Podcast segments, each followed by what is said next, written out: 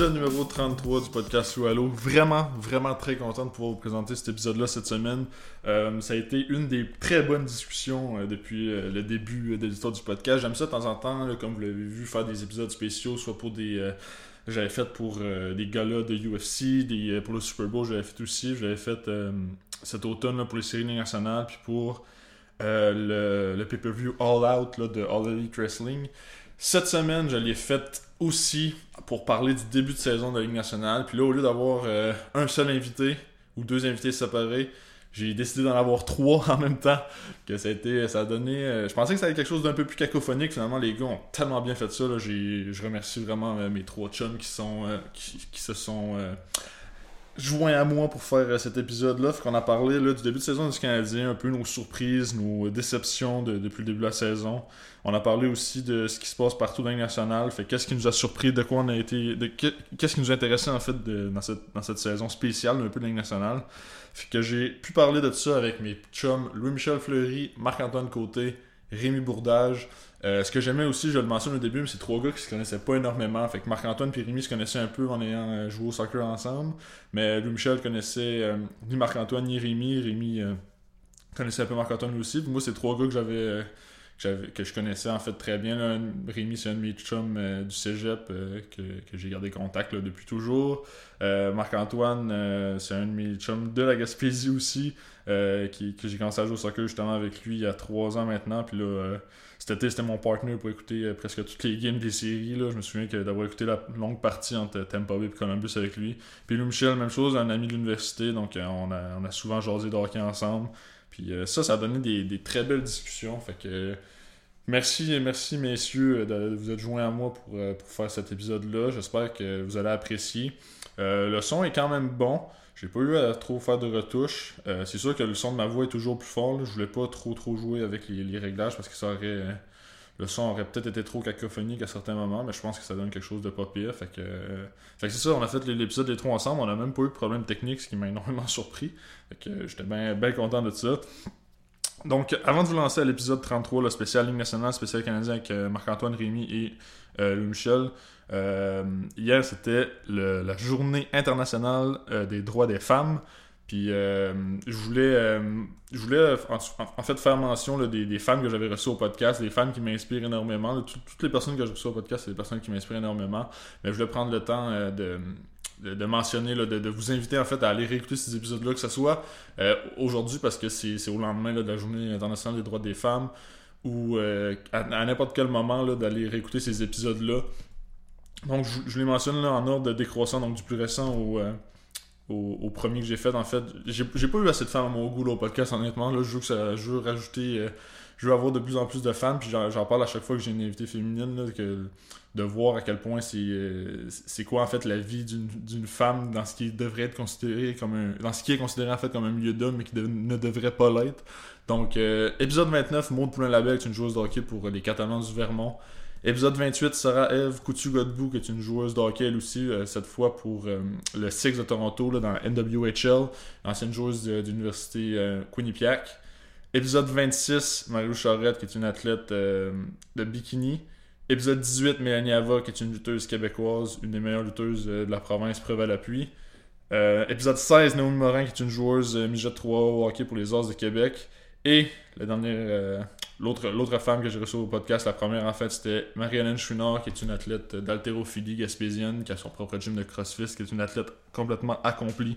Donc, euh, je vous laisse aller euh, écouter ces épisodes-là. Je vous laisse écouter l'épisode d'aujourd'hui avec Louis-Michel Fleury, Rémi Bourdage, Marc-Antoine Côté, un spécial NHL, spécial Canada de Montréal au podcast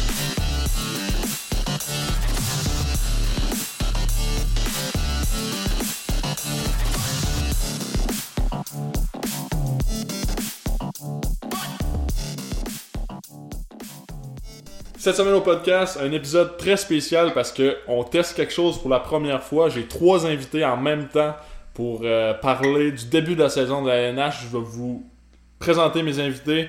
Tout d'abord, mon premier invité, Marc-Antoine Côté. Ça va bien, Marc-Antoine? Très bien, merci toi aussi. Ben oui, ben oui, ça va super bien. Très content de pouvoir te jaser. Content que tu aies pu te rendre à temps là, pour, euh, pour le podcast à soir parce que j'avais hâte d'entendre ton opinion sur le sujet chaud Deuxième, deuxième invité, euh, Rémi Bourdage, qui est déjà venu, euh, pas au podcast Louis Allo, mais au podcast que je faisais avec Maxime l'année passée. Rémi, ça va bien? Ah oui, ça va très bien, toi? Ben oui, ben oui, c'est sûr que ça va bien. Très content de t'avoir aussi. Finalement, ah, dernier invité, non le moindre. Euh, il pourrait être presque l'animateur du podcast parce qu'il a le même prénom que moi. Louis-Michel Fleury, en forme, Louis-Michel? Oui, super en forme, merci. Toi aussi? Ben oui, ben oui, toujours. Donc, très content, messieurs. Je suis très content de vous avoir tous les trois parce que euh, vous vous connaissez plus ou moins en fait. Marc-Antoine, tu connais Rémi parce qu'il est venu jouer au soccer cet été à Grande-Rivière, mais à part de ça, vous ne connaissez pas plus que ça. Fait que j'étais content de pouvoir avoir trois de mes chums qui se connaissent plus ou moins, mais qui ont tous une passion commune, le hockey, de pouvoir discuter de ça avec vous. Fait que je suis très content de vous avoir tous les trois. Yes. Oui, puis euh, super content que tu aies pensé à nous. En force. Ben, commençons, commençons justement tout de suite. Euh, on, est, on est à peu près au tiers de la saison dans la NHL. C'est sûr que euh, nous, on va, on va parler un peu plus des Canadiens. Euh, avant le début de la saison, les gars, je vais m'adresser à Louis-Michel pour commencer. Est-ce que tu avais des, attentes là, par rapport à la saison du Canadien? Parce qu'il y a eu beaucoup de changements cet été. Moi, honnêtement, On a jasé beaucoup de, de nos attentes. Euh, puis en regardant la division Nord, en regardant aussi les nouvelles acquisitions du Canadien, euh, je m'attendais vraiment à ce qu'on ait euh, une saison vraiment plus, plus spectaculaire. On avait l'ajout d'Anderson, c'est la vitesse, c'est la force, c'est la robustesse. C'est un package, Toffoli, c'est un marqueur, c'est un joueur complet. donc vraiment, moi, j'avais placé dans mon classement les Canadiens au deuxième échelon et j'avais mis Calgary troisième, puis j'étais prêt à les switcher. Que je m'attendais à ce que les Canadiens finissent deux ou troisième de la division. Euh, maintenant, rendu au tiers euh, de la saison environ, euh, je crois que ma prédiction peut encore être bonne si l'équipe peut reprendre un peu l'air d'aller qu'on avait au début de la saison. Donc vraiment, oui, j'avais des plus grandes attentes cette année comparativement aux dernières saisons, c'est évident. Ben justement, tu as parlé un peu des nouvelles acquisitions du Canadien, Toffoli, Anderson, justement. Euh, Rémi, toi, je sais que t'aimais bien Max Domi. Fait que, qu'est-ce que t'as pensé de cette, euh, cette transaction-là, Max Domi contre Josh Anderson? Oui, j'ai, bien aimé Max Domi, mais sincèrement, la transaction, j'adore. Depuis, depuis ce que je vois depuis le début de la saison, Anderson, c'est. Moi, je trouve que c'est le joueur le plus utile du Canadien. Il donne son 100% à tous les matchs. Ça fait que pour moi, euh, Anderson Domi, je le referais à 100%. C'est très, très belle transaction. D'accord, d'accord avec ça, Marc-Antoine, toi, la transaction d'Omi-Anderson, qu'est-ce que t'en avais pensé? Moi, j'étais bien d'accord aussi avec ce que Rémi vient d'avancer. En fait, euh, Anderson, c'est une présence physique à Montréal. C'est sûr qu'il n'a pas peur de couper, de, couper au centre de la gage, justement, puis s'en aller directement au filet. c'est sûr que ça, c'est un avantage que le Canadien avait. Ça a permis de se grossir aussi. c'est sûr que c'est un élément que le Canadien avait besoin. C'est très bonne, très bonne transaction Montréal. Justement, Anderson, euh, gros bonhomme, mais très rapide. Fait que c'est deux choses que le Canadien avait euh, quand même relativement besoin. Fait que ouais, moi aussi, j'étais pas, j'étais pas tout à fait certain au début de la transaction, mais euh, j'ai pas le choix d'avouer que, que, Bergevin a réalisé un bon coup là, en, en allant chez Anderson, puis aussi en le signant à long terme. Là. On va voir s'il va être capable de continuer à produire dans les prochaines années, mais pour l'instant, grosse victoire pour le Canadien. Puis, si je peux me permettre, Louis-Michel, mm-hmm en fait, euh, je me souviens que il y a eu le, deux ans Anderson, euh, son année avant sa blessure, il y a eu une grosse, grosse saison. Euh, puis je me souviens des matchs de Columbus que, les Canadiens avaient joué comme Columbus et il y avait une dégelée de 10-0, je pense. Je me souviens qu'à tous les matchs, je trouvais qu'Anderson, c'était le genre de joueur que moi j'aime avoir dans une équipe. je veux pas une équipe avec 50 Anderson non plus, là, c'est pas ça le but, mais d'en avoir un on n'en avait pas des comme ça, puis je trouve que ça vaut son pesant d'or. Donc, euh, moi aussi, pour la transaction, euh, chapeau à Bergevin. Très bonne analyse, messieurs. Euh, justement, au début de la saison aussi, on a eu un, remaniement des divisions parce que la COVID pouvait pas. à cause de la COVID, en fait, on pouvait pas avoir une saison régulière normale dans la NHL. Fait que on affronte des équipes pas mal plus souvent. Qu'est-ce que vous pensez Qu'est-ce que vous pensez de ça? Je vais commencer par Marc-Antoine cette fois-ci. Marc-Antoine, qu'est-ce que tu penses de ça, le nouveau format des divisions? Ben, C'est sûr que pour les en sorte qu'on voit toujours les mêmes équipes. C'est sûr que ça crée des rivalités qui sont plus grandes que ce qu'on aurait normalement. Mais c'est sûr que le, côté négatif un petit peu, c'est qu'il y a des équipes qu'on voit pratiquement pas. Fait que si, mettons, tu avais une équipe que, que, tu voulais suivre un peu plus, c'est plus difficile à suivre mhm. cette année. Mais euh, je pense qu'on est quand même gâtés dans la division Nord. Là, les, les Kachuk, les McDavid, les Matthews. Fait qu'on n'est pas, on est pas trop. Euh, on, on, a quand même des belles, des, des belles parties. Puis on a aussi des, des joueurs spectaculaires qu'on a dans notre division. Fait que c'est sûr que ça, c'est agréable pour nous. T'as fait d'accord, Rémi, avais-tu quelque chose à ajouter là-dessus? Ouais, ben, moi, ce que je trouve, c'est que il y a des avantages comme, exemple, euh, on, prend, on peut commencer à connaître toutes les équipes qu'on mhm. joue contre, puis on peut s'adapter à leur style de jeu assez, euh, assez facilement. Mais il y a aussi des, des avantages comme, moi, personnellement, comme fan, j'adorais les, les parties Canadiens-Boston. Ça, ça, me manque un petit peu. J'ai adoré ça. Mais sinon, euh, des avantages, c'est que je trouve que la division Nord, la défensive est vraiment faible. si on se retrouve en série contre des bonnes défensives, je pense qu'on peut être vraiment surpris parce que la défensive dans le Nord, ouf. c'est pas, euh, non, c'est pas fort fort. Pas fort. Ben, moi, Rémi, tu, touches à un point, par exemple, que moi je trouve qui est positif avec le nouveau fonctionnement des divisions euh, un peu obligatoire à cause de la COVID. Euh, justement, les séries, ce qui est, ce qui est le fun, c'est que on a déjà un peu comme des séries durant la saison. on affronte chaque équipe 7 euh, ou 8 fois, si je ne me trompe pas. Puis après ça, les deux premières rondes des, séries, c'est encore contre ces mêmes équipes-là.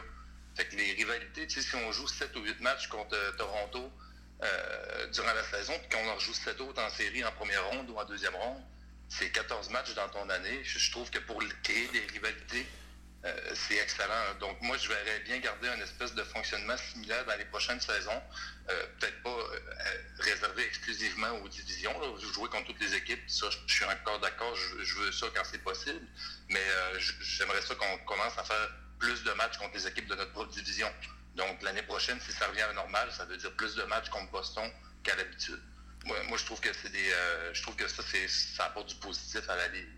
Je suis tout à fait d'accord avec ça, Louis Michel, d'autant plus que je, bon, je voulais parler des Blues plus tard, mais là, j'ai pas le choix d'en parler maintenant parce que ça vient sur le sujet. Mais les Blues, à cause qu'ils ont eu des parties annulées justement contre, l'Avalanche puis contre le, Wild, les Blues sont retrouvés à jouer 7 games consécutives contre les Coyotes. Fait que ça a créé, tu sais, la septième game de, c'était rendu, c'est pratiquement une série 4 euh, de 7 parce que c'était rendu 3-3 à septième game. Fait que ça, ça a tellement fait des, des grosses rivalités, puis on sentait que l'intensité montait à chaque game. Puis il reste encore des games contre les Coyotes cette année, puis il y a encore des chances qu'on joue que les Blues jouent contre les Coyotes en série. Fait que oui, je suis tout à fait d'accord avec ce point-là pour les rivalités. Moi j'adore ça aussi, surtout euh, surtout quand on peut voir des équipes souvent, puis il y, a des rencontres assez intenses. Si on parle de la division Nord, les parties euh, Edmonton-Calgary, ça va juste monter en intensité d'ici la fin de l'année.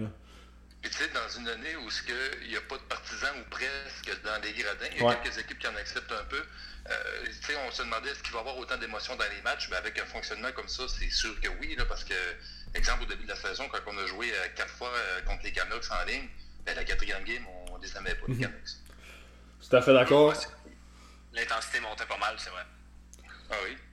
Si on, revient, si on revient justement au début de saison du Canadien, euh, Michel, tu disais que tu t'attendais à une saison euh, incroyable, mais ça a été le cas en début de saison. Les Canadiens ont dominé, étaient dans les meilleures équipes de la Ligue au début, au début de l'année. Fait que c'est le fun en tant que fans de pouvoir voir euh, notre équipe euh, aussi bien performer.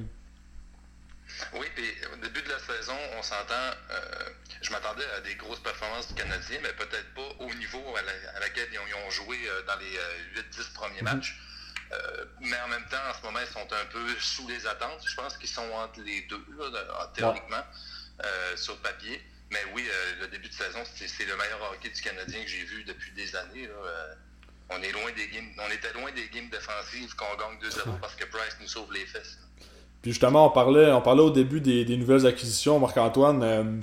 justement, les Toffoli, Anderson, même Jake Allen ont été exceptionnels au début de l'année. Puis c'est un peu ces gars-là qui ont, qui ont, amené une nouvelle énergie aux Canadiens qui pouvait euh, leur, leur amener euh, cette série de victoires-là qu'on a connue en début de saison. Oui, exact. Puis, tu sais, il y, a aussi le fait que ces, acquisitions-là ont fait en sorte que le Canadien avait une profondeur qu'on n'a pas connue mhm. depuis des années. Fait que c'est, ça qui faisait en sorte que je, suis vraiment d'accord avec ce que Louis, euh, Michel avait dit avant aussi. Les dix premiers matchs, on s'entend, ça n'a aucun sens, mais on sait tous qu'ils joueront pas à ce niveau-là toute la saison, puis l'équipe n'est pas à ce niveau-là non plus.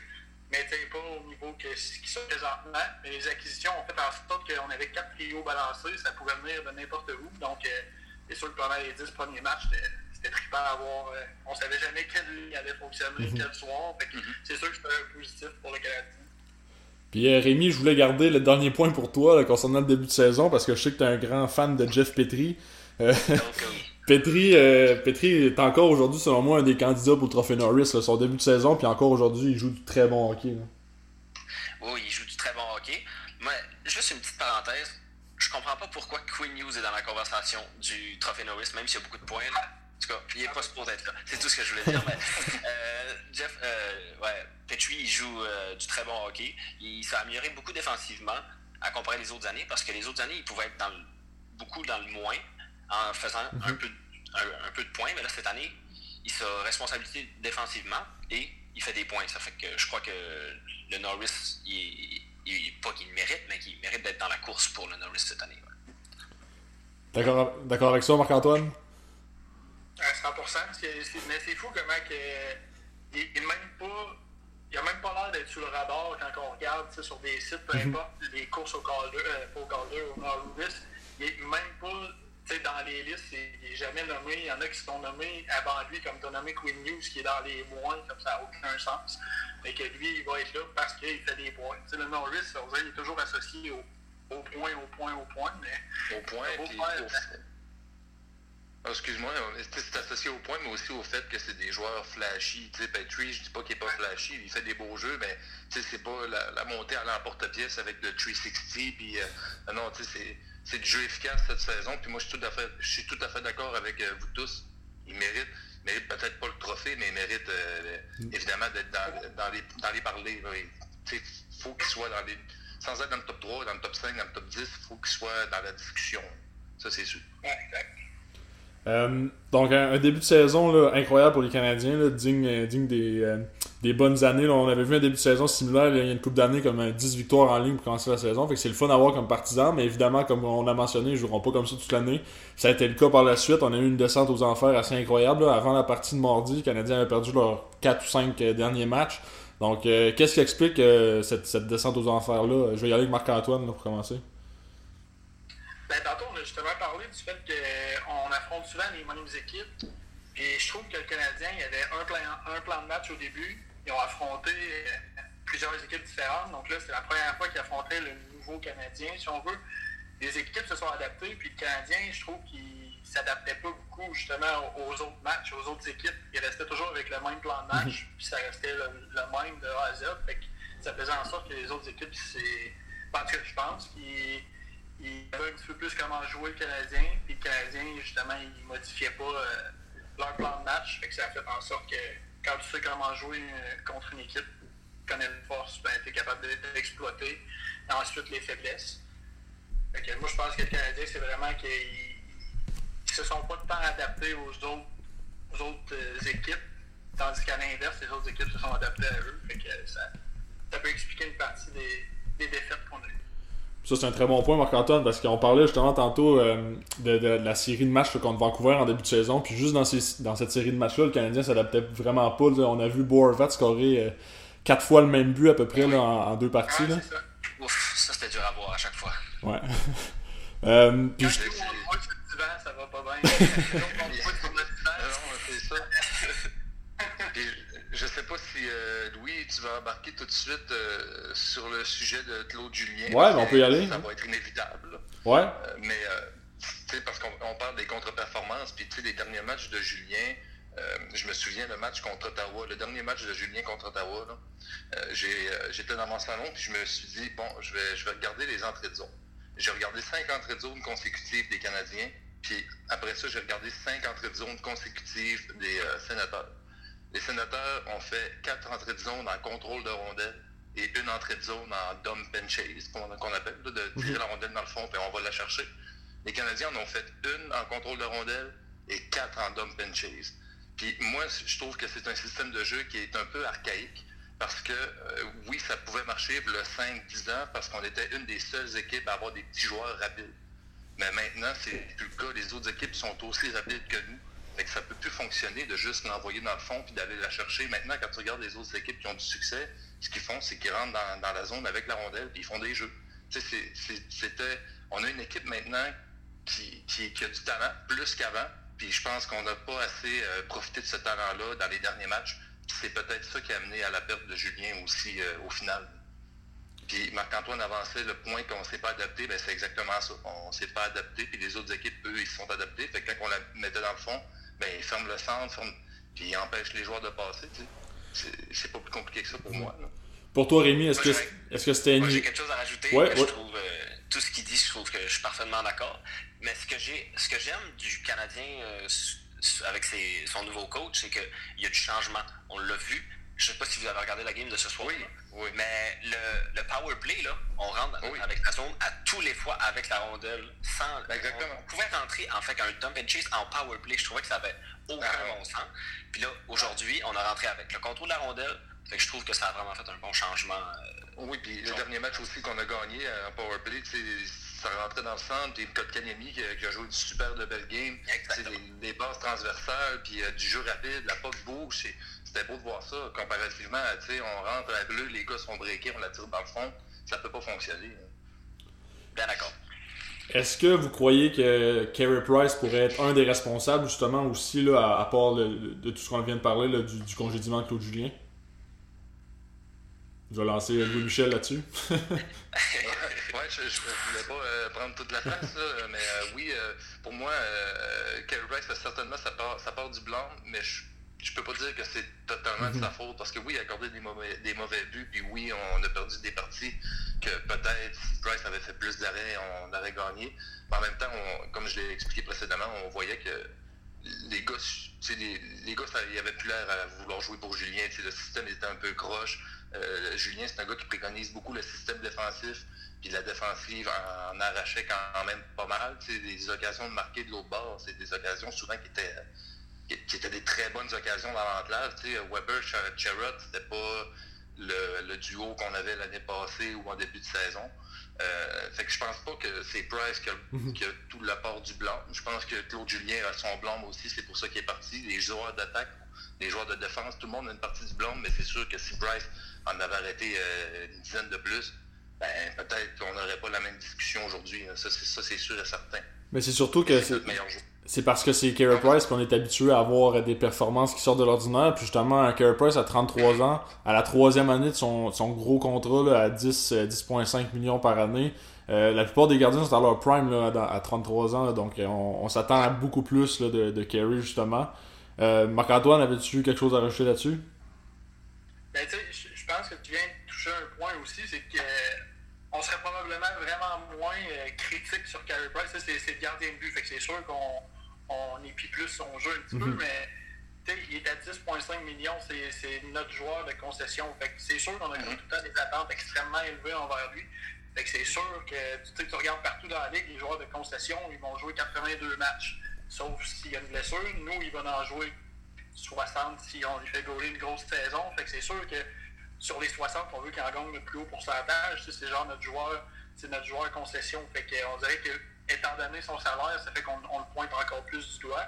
Mais pour répondre à la question de base, je pense pas que c'est seulement Carey mhm. Price. C'est Carey Price, c'est sa part du blanc, mais comme Michel a dit, euh, l'attaque, la défense partout, il y en avait plusieurs qui étaient amenés de Claude Julien, je pense. Euh, est-ce que l'échantillon est petit, je le sais, mais est-ce que vous êtes satisfait jusqu'à maintenant des, des, parties de, ce que vous avez, de ce que vous avez vu de Dominique Ducharme jusqu'à maintenant? Je lance Rémi?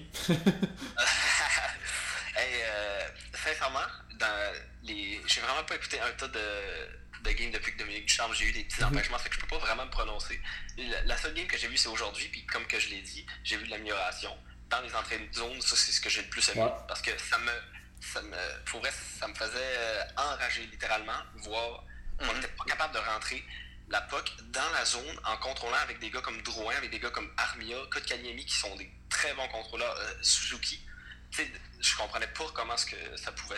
C'est le seul point que je pouvais euh, parler que j'ai aimé de l'amélioration mhm. avec euh, du charme pour, pour le moment. Oui, puis tu sais, les, les, matchs, euh, le match qu'on a gagné ainsi que le match qu'on a perdu à Winnipeg, qui à, mon avis, on, on méritait de gagner. Là je trouve que, justement, comme tu dis, les entrées de zone, c'est beaucoup mieux. Euh, mais pour moi, c'est clair que juger le travail de Ducharme en ce moment, c'est peut-être difficile parce que c'est une saison qui n'a pas, pas, beaucoup de pratique, qui n'a pas beaucoup de temps mort entre les matchs. Mm-hmm. Euh, fait que je pense qu'on va pouvoir plus juger d'ici 10-15 matchs. Mais pour l'instant, je suis relativement satisfait quand même des ajustements qui ont été apportés. Puis comme Rémi le dit sur le power play, ça, je pense que c'est peut-être plus le travail de Burroughs. je trouve que c'est beaucoup, beaucoup mieux. Ça, il n'y a, aucune comparaison à faire avec les, les derniers matchs de Julien. C'est vraiment mieux. Si on retourne un peu, dans, si on retourne dans le positif un peu, avais-tu quelque chose à rajouter, Marc-Antoine? Non, j'allais juste dire justement poursuivre sur euh, Burroughs. Il n'y a, pas juste Julien qui a été mis dehors, c'est Kirk Muller aussi. Puis bien parce que ça faisait plusieurs années que notre powerplay faisait pitié. Fait que, pour ce que tu sais, comme tu as dit, l'échantillon il est petit pour l'instant, mais le, le powerplay est plus le fun à regarder présentement que ce qui était euh, depuis un bout. J'allais, j'allais vous lancer sur un, sur un nouveau sujet, justement. Est-ce que, si on veut parler un peu plus du côté positif, est-ce que vous avez des, surprises un peu ou des, joueurs qui vous, euh, dont vous êtes agréablement surpris là, depuis le début de la saison? Je vais commencer avec toi, Marc-Antoine, justement. Ben, moi, je pense qu'on peut pas passer euh, sous silence Suzuki. on, l'avait vu un petit peu dans la série l'année passée, il prenait plus sa place, tout ça. Cette année, début de saison aussi, c'était hallucinant. Et un joueur euh, complet. Fait que moi, quand je regarde cet échange-là qu'on est allé chercher, euh, Suzuki, Tatar pour Pacioretty, je te ça n'importe quand. Puis le, joueur qu'on a entre les mains présentement, c'est il va pouvoir faire euh, de grandes choses à Montréal. Je ne dis pas que ça va être mhm. euh, le, joueur élite, là, mais il, il, a le potentiel de devenir un très bon joueur pour le Canada. Louis Michel, ton côté? Oh, Totalement. Euh, c'est sûr, je ne reviendrai pas sur Suzuki parce que je suis totalement d'accord avec ce que tu viens de dire. Mais je vais parler de son compagnon de trio, euh, Jonathan Drouin. On a été sévère, on a été critique à son endroit et avec raison euh, dans les dernières saisons. Mais je trouve que la fin de ses séries l'année dernière et sa saison de cette, année, pour moi, c'est beau de voir ça. parce qu'il n'y a peut-être pas 15 buts puis 25 points mais comparativement aux autres années, il s'implique un peu plus au niveau physique, il s'implique beaucoup plus dans sa zone défensive. Euh, les derniers matchs, je ne sais pas si vous, l'aviez remarqué, mais euh, Drouin, depuis qu'on a du charme, je trouve que son jeu s'est vraiment amélioré. Puis il était déjà bon au début de la saison. Il n'y avait pas un mauvais début de saison non plus. Euh, fait que Drouin, j'ai été quand même assez surpris de son implication, puis de jouer avec un joueur responsable puis jeune comme Suzuki, ça doit l'aider aussi, puis ça doit lui faire du bien de jouer avec un joueur de talent qui peut le suivre. Puis sinon, à la défensive, euh, je veux juste revenir sur Petrie parce que moi aussi, je suis un, de ses fans depuis euh, deux, trois saisons. Euh, il est comme le bon vin, il vieillit bien. Tu sais, Petrie, à 24 ans à Edmonton, personne ne le connaît ou presque, puis on n'en parle pas. Puis là, depuis 2-3 ans, depuis 40 ans, Petrie, pour moi, c'est rendu lui notre leader à défense. Là. Ben, je veux dire, oui, Weber, c'est notre leader, capitaine, tout ça, mais notre def numéro 1, pour mhm. moi, c'est Petrie en ce moment. Ouais. Rémi, avais-tu un joueur aussi de ton côté euh, qui te surprenait un peu? Moi, on n'a pas encore parlé de Romanov, mais là, on va, mhm. je vais sortir le sujet. Exemple que je parle euh, le premier, le début de saison de Romanov. Moi, j'ai été euh, en amour avec Romanov en, début de saison. Il était confiant, il était offensif. Oui, malgré quelques petites erreurs de jeune, il a, il a joué un très très très bon début de saison. Après ça, il y a eu un petit relâchement. Je sais pas, il, a été dans les estrades. Il, a fait, il y a eu un moins bon, euh, un moins bon continu de, saison. Mais après ça, il a commencé à reprendre du vivre depuis deux, trois parties. Donc on le voit être plus offensif, prendre plus d'occasions. Puis euh, je pense qu'avec du charme, ça va lui faire du bien de. S'il peut reprendre son, mhm. son, niveau du début de saison, moi ça me ferait, ça me ferait plaisir. C'est sûr que c'est un jeune qui arrive, euh, qui arrive de l'Europe aussi, qui n'est pas habitué au style nord-américain, fait que ça prend une période d'adaptation. Mais je suis d'accord avec toi qu'il y, a eu des bonnes performances en début de saison, qui étaient, explosifs, des bonnes mises en échec aussi. C'est le fun d'avoir ah euh, allé aussi. Euh, mais ça paraît quand ces joueurs-là arrivent de l'Europe et qu'ils ont joué contre des exact. aussi, parce que, mettons, oui, il fait des erreurs de jeunes, mais ça paraît pas que c'est un défenseur de 20 ans non plus, mhm. parce que les défenseurs de 20 ans, c'est rare qu'ils peuvent être à ce niveau-là, à part quand c'est un talent exceptionnel. Je vais, je vais y aller pour. Euh, moi, j'ai deux, euh, deux surprises, puis là, je, vous allez sûrement vouloir me lancer des tomates quand je vais vous nommer les noms. Mais je pense que vous allez, vous allez quand même être d'accord avec moi que Jake Allen, c'est l'auxiliaire parfait qu'on cherchait pour Carey Price depuis très longtemps. Euh, je l'ai vu aller à Saint-Louis depuis des années, puis à chaque fois qu'il était justement dans la position de gardien numéro 2, que ce soit en arrière de Brian Elliott, que ce soit en arrière de Ryan Miller dans le temps, puis Jordan Bennington dans les dernières années. Il a tout le temps, été, il a tout le temps joué son meilleur hockey en fait en tant qu'auxiliaire. Il était fiable quand on, devait l'avoir devant le filet. Puis ça n'a jamais été la même chose. Quand on, quand l'avait en gardien numéro 1, il n'a jamais été capable d'atteindre ce niveau de jeu-là que ce qu'il fait maintenant là, en tant que numéro 2, puis qu'il fait très bien derrière Carey Price. Ouais. Tout à fait d'accord. Et puis, je veux juste euh, faire une parenthèse de 30 secondes pour faire un mea culpa euh, parce que j'étais sceptique au niveau de Jake Allen, mais c'est parce que j'ai vécu une expérience traumatisante.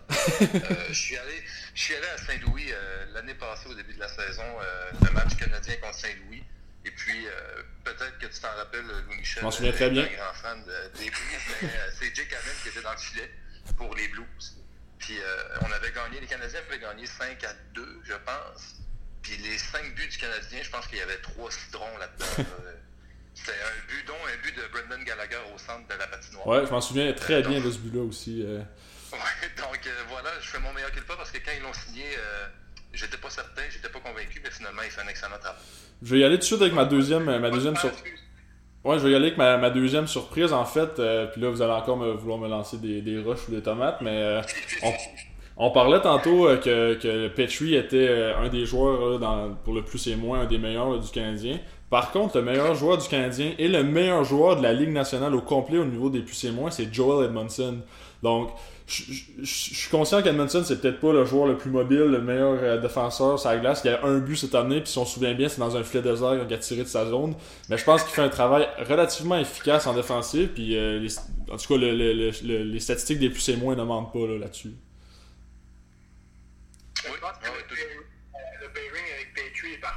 Il peut se permettre justement d'avancer plus puis de prendre plus de chance parce qu'il sait que justement il y a Edmondson en arrière. Donc c'est sûr que c'est une très bonne paire pour le Canadien, un côté plus offensif, un côté plus défensif, puis qui sait qu'il va se faire couvrir s'il se fait prendre un peu plus loin en zone offensive. Ouais, moi je me rappelle pas avoir dit Edmondson, qu'est-ce que tu fais là? André, on le voit pas en partie, mais c'est parce qu'il fait bien son travail. il n'a pas besoin d'être flashy parce qu'il y, a avec un gars comme Petrie. fait tant qu'il fait sa, job, moi, j'ai aucun problème avec ça. Euh, j'adore son rôle. Exactement. Ce genre de joueur-là, moins on entend son nom, mieux c'est. Exactement. on n'entendra pas son nom pour une passe savante, mais on va entendre son nom s'il fait une erreur défensive. Fait qu'aussi bien pas de l'entendre. Exactement. Puis je veux juste rappeler le fait que les Canadiens sont allés chercher contre un choix de cinquième ronde cet été. Tandis que les, les, Hurricanes, il y a deux ans, avaient été chercher contre Justin Falk qui est, si on regarde les statistiques, encore une fois, des plus et moins, Justin Falk arrive au troisième rang. Là. Donc, euh, je pense que ça a été un échange très payant pour les Canadiens. Puis c'est les, Hurricanes qui ont été les grands perdants de, ces deux transactions-là.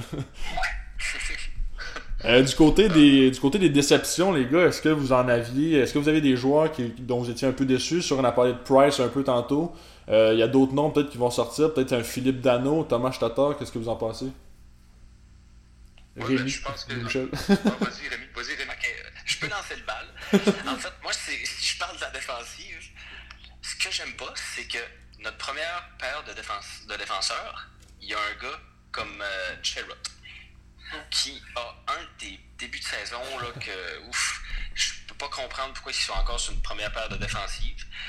Parce que oui, ok, il est, est pas mauvais, mais je trouve qu'il apporte pas grand chose. De un, il est pas très bon en offensive c'est un gros bonhomme, je comprends, mais tu as déjà un gros bonhomme en Weber qui avait sur sa paire euh, de défenseurs. Puis il fait beaucoup d'erreurs. C'était le joueur le plus puni des Canadiens ou de la Ligue. Il y a deux, euh, il y a deux euh, games. C'était pas toujours des punitions très utiles. Fait que je trouve que son début de saison pour une première paire de défenseurs, c'est vraiment très décevant. C'est juste ça. Pour moi, euh, pour moi, il, est là par défaut, parce que je pense qu'ils veulent pas mettre Romanov tout de suite, vu son jeune âge, puis c'est tout à fait comprenable. J'imagine mal euh, Romanov jouer avec Weber contre McDavid euh, pendant 15 minutes par soir. Puis je mettrais pas Kulak là non plus. Puis en même temps, ben, Petrie, tu veux pas le tasser avec Edmondson parce que les deux font la paire ensemble. C'est beau de voir ça. Fait que je pense qu'il est vraiment là un peu par défaut. Mais je suis tout à fait d'accord avec toi que ces pénalités, surtout, ça a été très, très, très coûteux dans certains matchs. Là. des bâtons élevés qui n'ont aucun rapport avec le, jeu. La rondelle n'est même pas proche. C'est ben, parce qu'il y avait une belle saison l'année passée. Ouais, c'est ça qui. C'est pour ça que je le trouve décevant cette année, c'est parce qu'il nous avait un peu impressionné quand même l'année passée, puis là, il y a eu un début de saison assez, euh, assez mollo. Marc-Antoine, avais-tu une déception de ton côté? Euh, ben, moi, la déception, je te disais, euh, c'est sûr Philippe Dano et mm -hmm. Tapard qui, ne produisent pas à, ce qu'on est habitué, mais en même temps, c'est quand même comprenable par le fait qu'ils ont pratiquement plus de powerplay. Ouais beaucoup moins de temps d'utilisation. Fait que c'est sûr que leur production allait, diminuer, c'était évident. Mais sinon, euh, on basait beaucoup sur Suzuki, Kotkanimi. Kotkanimi, il est beaucoup en, vague, tu sais, fait que mhm. juste ma déception, c'est vraiment que les vagues soient aussi euh, prononcées, si on veut. Mhm. Quand il y a des highs comme la dernière game, c'est hallucinant. D'autres parties, on est comme oh là là là là, il y en a encore pour un bout avant que ce soit un centre dominant. Fait c'est vraiment le, manque de constance, si on veut, qui est comme une petite déception pour moi, pour Justement, qu'est-ce qu'on qu'est-ce qu'on devrait faire là, pour le reste de la saison? Parce que euh, bon, la saison est encore jeune, rien n'est joué. Le Canadien est dans le portrait des séries présentement. On a plusieurs joueurs qui, qui tombent à agent libre cet été. On a parlé de Tatar, euh, Philippe Dano aussi qui tombe à agent libre. Euh, des gars comme Joel Armia.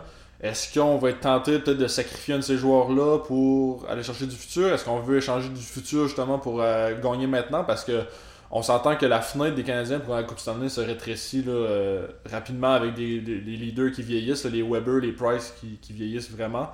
Euh, Louis-Michel, qu'est-ce que qu'est-ce que tu aurais à dire là-dessus? Qu'est-ce qu'on fait pour le reste de la saison?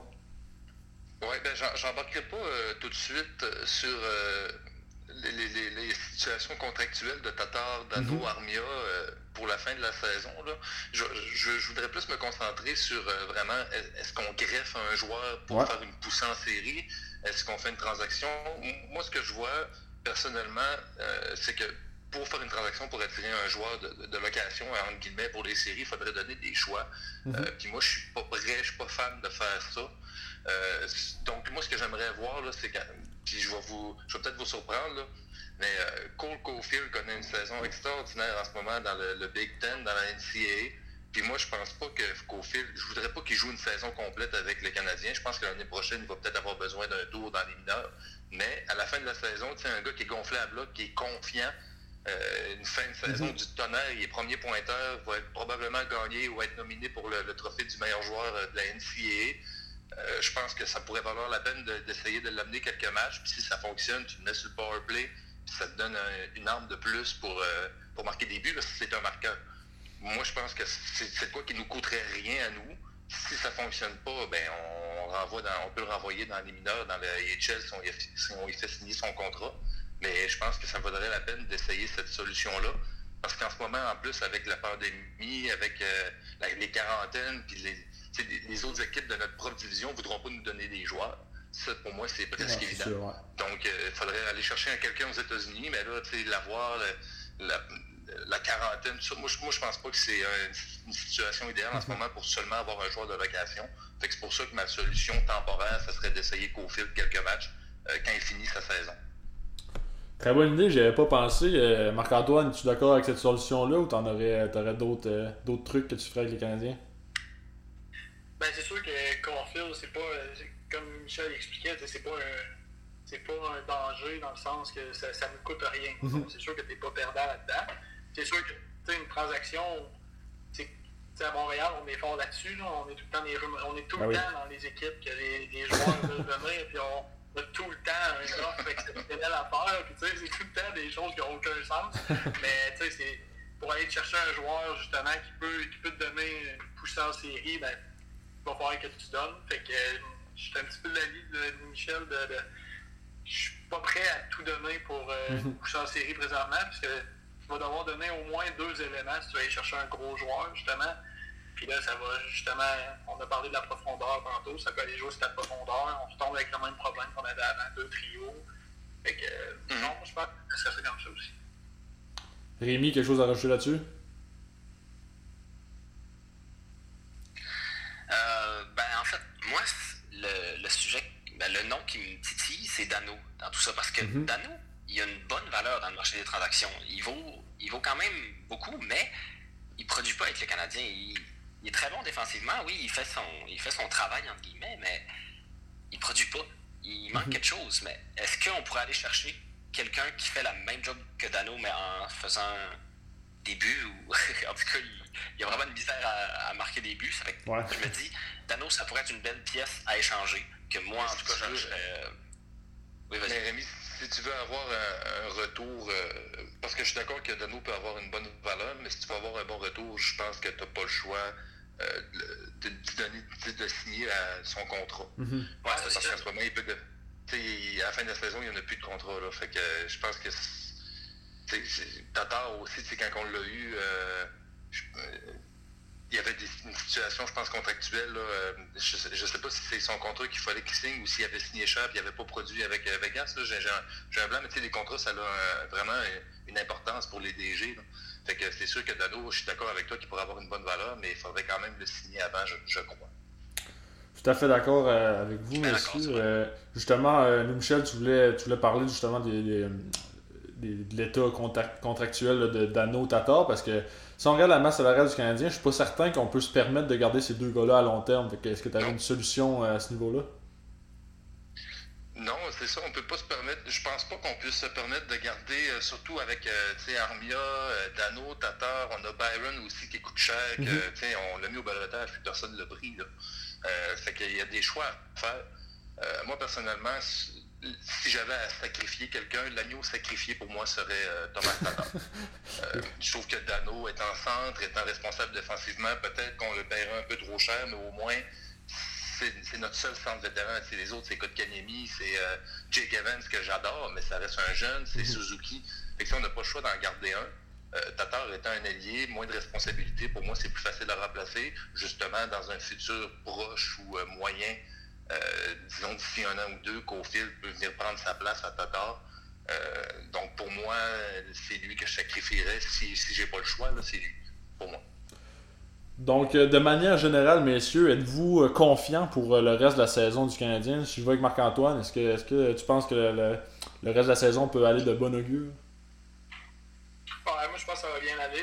Au début de la saison, un petit peu comme Michel, j'avais placé le Canadien troisième. Moi, fait que je pense que ça va ressembler à ça. Je pense que les Canadiens vont faire les séries.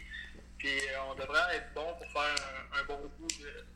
Ben, un bon bout. Ça va dépendre qui, qui qu'on va frapper. Il ne faut juste pas frapper Toronto en partant, parce que ça pourrait faire très mal. oui. Mais malgré tout, Toronto en série, ah, ils viennent pas la même équipe. C'est pas ah, non, c'est C'est sûr, mais ils ont rajouté des bons vétérans là aussi avec Thornton, puis euh, Spezza, puis euh. C'est pas nécessairement la même équipe que le 3 ans. Mhm. Bon, ben parfait. Je suis content, content d'avoir eu vos opinions sur le Canadien, mais là, on va, on va se concentrer sur la Ligue nationale un peu plus en général.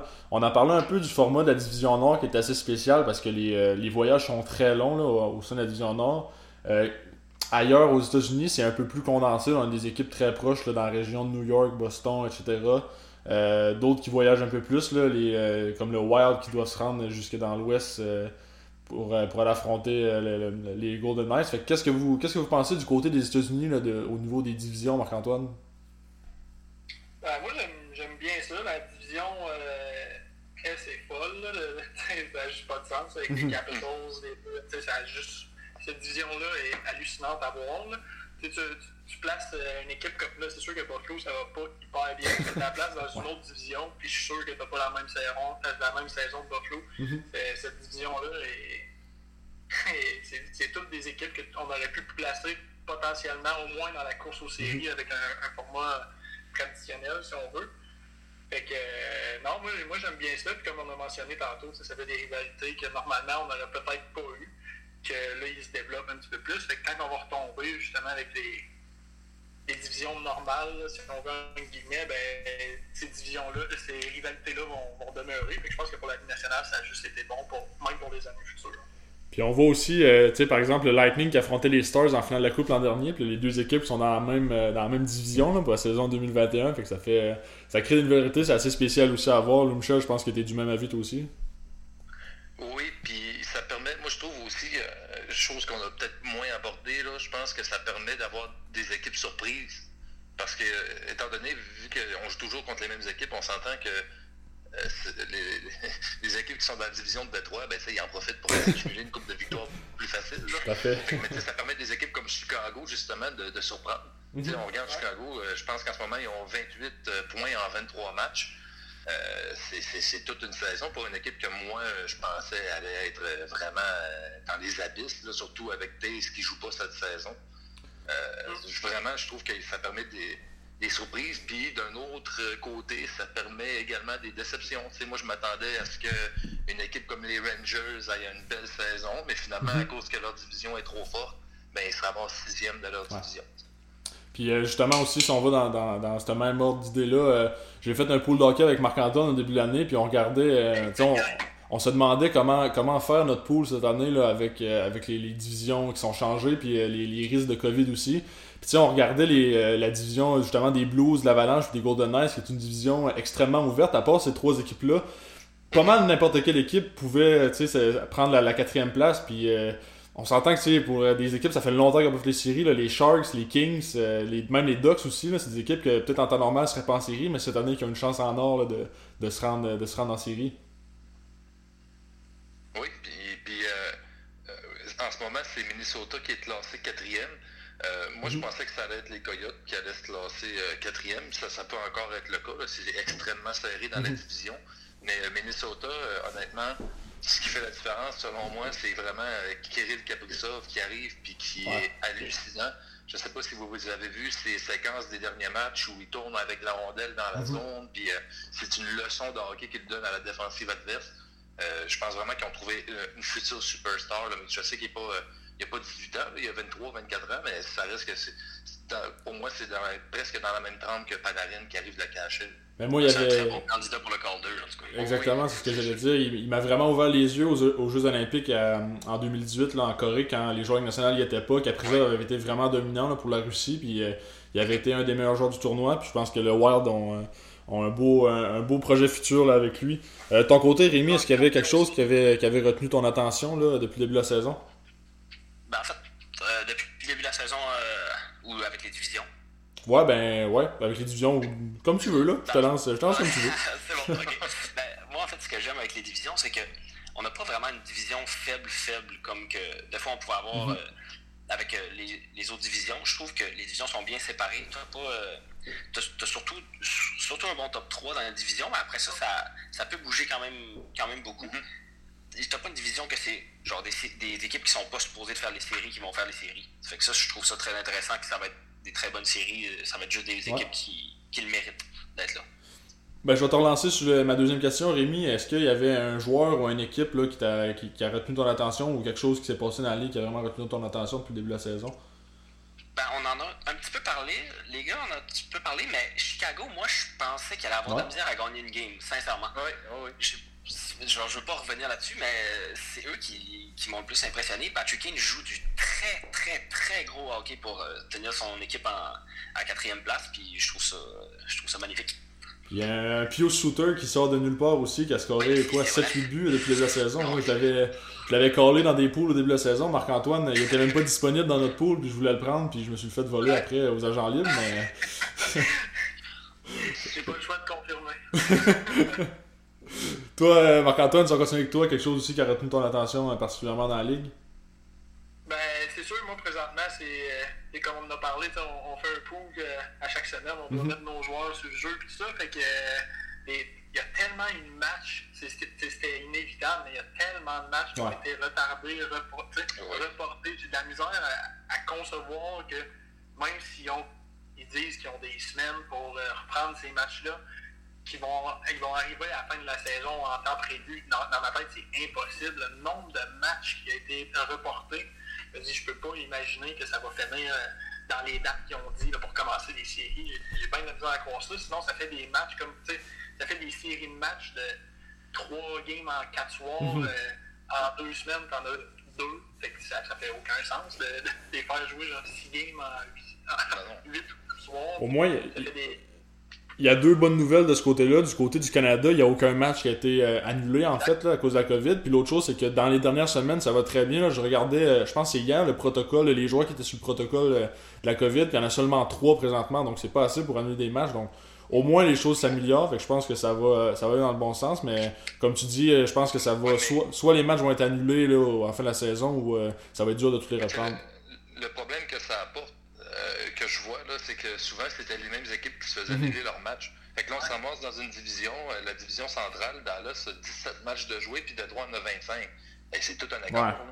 C'est 8 matchs d'accord entre les deux. Fait que à la fin, euh, ces matchs-là, Dallas n'aura pas le choix de les reprendre euh, dans un court laps de temps si on veut arriver, comme Marc-Antoine disait, dans, la, schedule, l'horaire qu'on avait prévu au début de la saison. Il est là le problème.